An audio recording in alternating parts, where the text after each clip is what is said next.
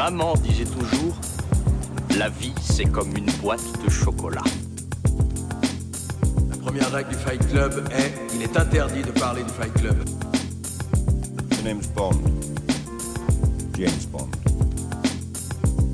Je suis.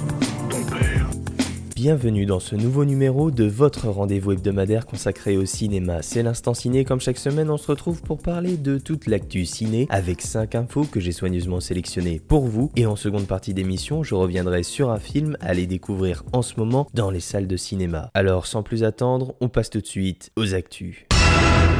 Notre première info nous vient de The Hollywood Reporter et le site américain nous dit que Julius Ona va réaliser Captain America 4 avec Anthony Mackie. Julius Ona, on le connaît parce qu'il a réalisé Luce ou encore The Cloverfield Paradox, un réalisateur assez indépendant qui va s'attaquer à la grosse machine Marvel qui est Captain America 4 et surtout faire définitivement passer le bouclier de Steve Rogers au personnage de Anthony Mackie Falcon. Un grand défi pour ce réalisateur, mais honnêtement, je pense que ça pourra le faire. Toujours dans les actualités et toujours du côté de chez Marvel, Daniel Kaluuya, l'acteur américain, a donné une interview et il a dit qu'il n'apparaîtrait pas dans le film Black Panther Wakanda Forever, le second film Black Panther, à cause notamment de problèmes de planning, puisqu'au même moment du tournage de Black Panther 2, il tournait avec Jordan Peele son film Nope, qui sera découvert cet été au cinéma. Daniel Kaluuya, qui ne remplit pas donc pour Black Panther, il aurait pu prendre une place assez importante dans ce Black Panther 2, en tout cas on ne le verra pas dans Black Panther, il faudra aller découvrir Nope au cinéma si on veut revoir Daniel Kaluuya. Lui aussi a parlé et quand il parle on l'écoute, je parle de Ryan Gosling puisqu'il a démenti des rumeurs concernant sa potentielle arrivée dans l'univers Marvel en tant que Nova, un personnage intergalactique très apprécié des fans de comic book. En revanche, il a révélé qu'il adorerait incarner le célèbre Ghost Rider, le motard au crâne en feu, tout droit venu de l'enfer, et Ryan Gosling en Ghost Rider, je vous cache pas que ça me tente énormément. Un petit tour maintenant du côté des bandes annonces. Cette semaine, nous avons eu droit à la bande annonce de Esther 2, Les Origines, au cinéma le 17 août, ou encore une nouvelle bande annonce pour le film français de science-fiction Le Visiteur du Futur, c'est le 7 septembre au cinéma. Également le 7 septembre, un film qui s'appelle Le Tigre et le Président, avec notamment André Dussolier. Et enfin, une première bande annonce pour Ouria, le film avec Lina Coudry. Et enfin, pour terminer ce tour des actualités, ce n'est pour l'instant qu'une rumeur. Une rumeur, on, ne sait pas, elle n'a pas été confirmée par énormément de sites américains, mais si cette rumeur est vraie, c'est tout bonnement incroyable. Zack Snyder, le réalisateur de 300, de Watchmen, de Batman v Superman et j'en passe, travaille actuellement sur une adaptation R-rated, donc euh, interdite au moins de 12 ans pour nous en France, de Shrek.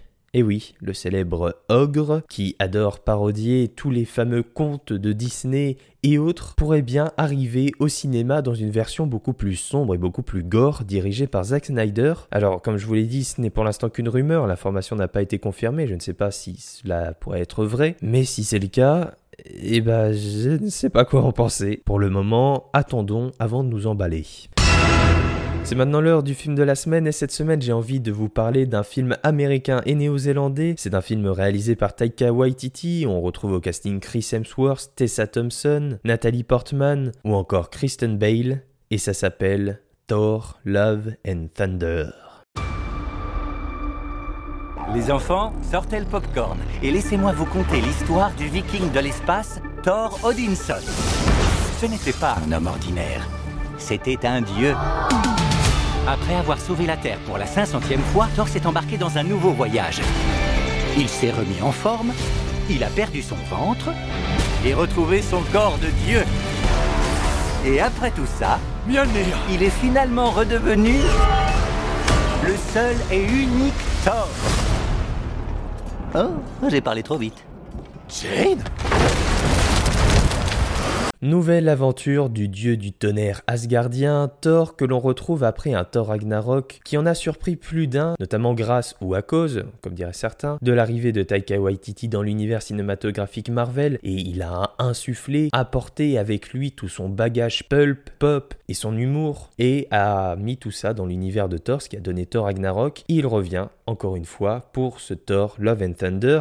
Alors évidemment, après ce one-shot qui était Thor Ragnarok, on attendait de voir ce que pourrait donner la formule YTT sur la longueur, et c'est pour cela que ce Thor Love and Thunder était attendu, c'est également pour le retour du personnage de Natalie Portman qui incarne le docteur Jane Foster dans les deux premiers films et qui avait euh, brillé par son absence malheureusement dans la suite des aventures de Thor, que ce soit du côté des Avengers ou encore justement de Thor Ragnarok. Donc c'est le retour du personnage de Natalie Portman dans une histoire, et quelle histoire? L'histoire de Mighty Thor, alors si vous ne connaissez pas ce célèbre arc des comic books, l'histoire de Jane Foster, c'est qu'elle est atteinte d'un cancer, un cancer en phase 4, et il se trouve que Mjolnir, le marteau de Thor, va arriver à la protéger, et elle va devenir une nouvelle version de Thor, Mighty Thor, ce qui va faire qu'on va se retrouver avec un Thor féminin et le Thor que l'on connaît nous, et ça va donner dans ce film en tout cas des scènes assez savoureuses, notamment le fait que Thor est évidemment jaloux, mais également jaloux de son marteau, ce qui va faire que Stormbreaker, sa hache fantastique qui trimballe avec lui depuis Avengers Infinity War, va être jalouse, qu'il va y avoir une rivalité entre son marteau, la hache, et Thor qui va se retrouver un peu coincé entre les deux. J'ai bien aimé ce petit arc comique, ça m'a pas mal fait rire, mais bref, au-delà de tout cela, Thor Love and Thunder, qu'est-ce que ça raconte? Eh bien, comme je vous l'ai dit, c'est avant tout l'histoire de Jane Foster, c'est également l'histoire d'un personnage qui s'appelle Gore, Gore le boucher, le tueur des dieux, incarné par Kristen Bale. Oui, Kristen Bale, celui qui a incarné Batman euh, dans la trilogie The Dark Knight de Christopher Nolan, fait ses débuts dans l'univers cinématographique Marvel en incarnant le vilain du film, le grand méchant. Et quel méchant et quelle interprétation Honnêtement, s'il y a un point positif à retenir de Thor Love and Thunder, même pour ceux qui n'ont pas aimé, je pense que c'est le personnage de Kristen Kristen Bale qu'on voit trop peu. Et donc ce personnage de Gore, incarné par Kristen Bale, est vraiment passionnant. Visuellement, il est assez effrayant et son background, son histoire est tout aussi touchante et pertinente. Il insuffle vraiment quelque chose de menaçant, de terrifiant, de psychédélique et d'imprévisible. Et comme je vous l'ai dit, on le voit trop peu malheureusement ce méchant. Et c'est à la fois un côté positif et en même temps un regret de ne pas le voir assez à l'écran. De plus, il ramène avec lui et avec son univers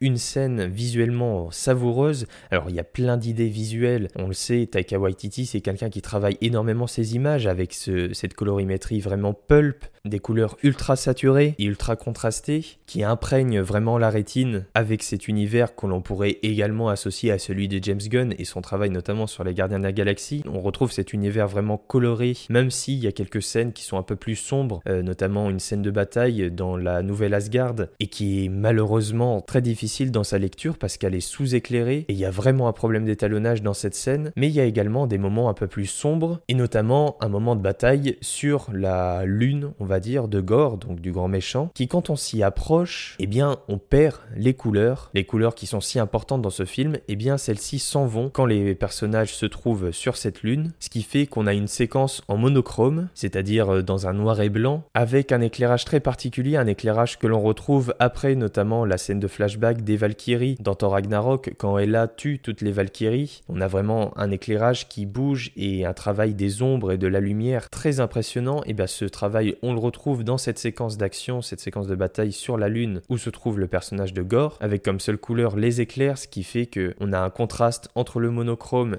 et les éclairs.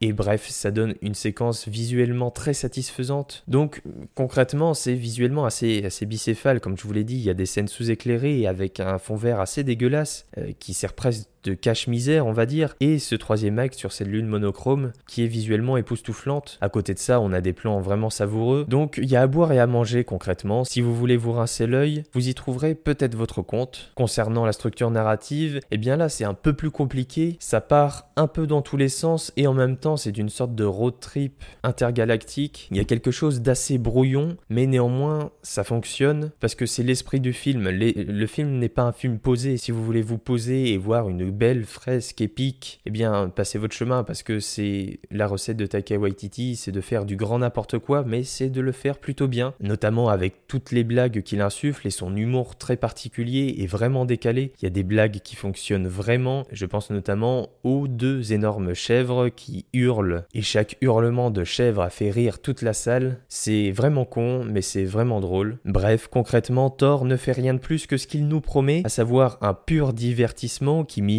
plus sur la blague potage que sur la fresque épique. Alors pourquoi pas? En tout cas, si la recette fonctionne, eh bien tant mieux. Concrètement, Thor Love and Thunder, c'est un film qui ravira les fans, les puristes de chez Marvel et qui laissera certainement en dehors tous ceux qui sont en dehors des Marveleries habituelles que l'on retrouve au cinéma ou sur Disney+. Donc c'est vraiment un film pour les puristes qui ravira les fans du genre. Donc si vous en faites partie, eh bien je vous recommande vivement d'aller découvrir ce nouveau film Thor, Thor Love and Thunder, où on retrouve donc de l'amour et du tonnerre. C'est mon ex-petite amie. Ça fait combien de temps? 3 4 ans? Euh, 8 ans, 7 mois et 6 jours, plus ou moins. Je perçois des sentiments. ah ouais, tu parles. Les seuls êtres qui importent aux yeux des dieux, c'est eux-mêmes. Voici donc mon serment. Tous les dieux vont mourir.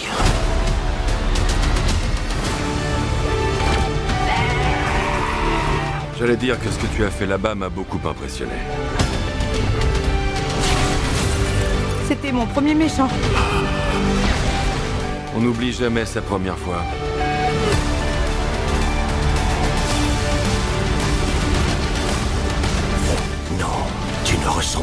Aux autres dieux que j'ai tués. Tu as une chose pour laquelle te battre.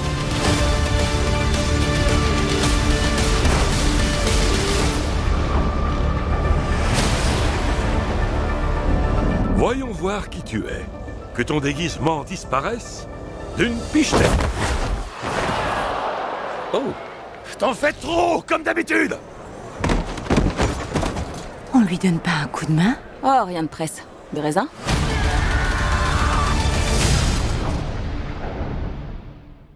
Voilà, c'est tout pour cette semaine. Je vous remercie d'avoir écouté cette émission. Vous pouvez bien évidemment vous abonner pour avoir directement chaque émission dès leur sortie. Vous pouvez également me suivre sur Twitter et Instagram pour être au courant des dernières actus à la mode. Les liens sont comme d'habitude en description. Voilà, je vous souhaite une bonne fin de semaine, un bon week-end. Tenez-vous au frais, allez au cinéma, c'est climatisé. On se retrouve la semaine prochaine pour un nouveau numéro de l'Instant Ciné. En attendant, je vous dis bon week-end et à la semaine prochaine. Ça dépasse tout ce que j'ai pu imaginer.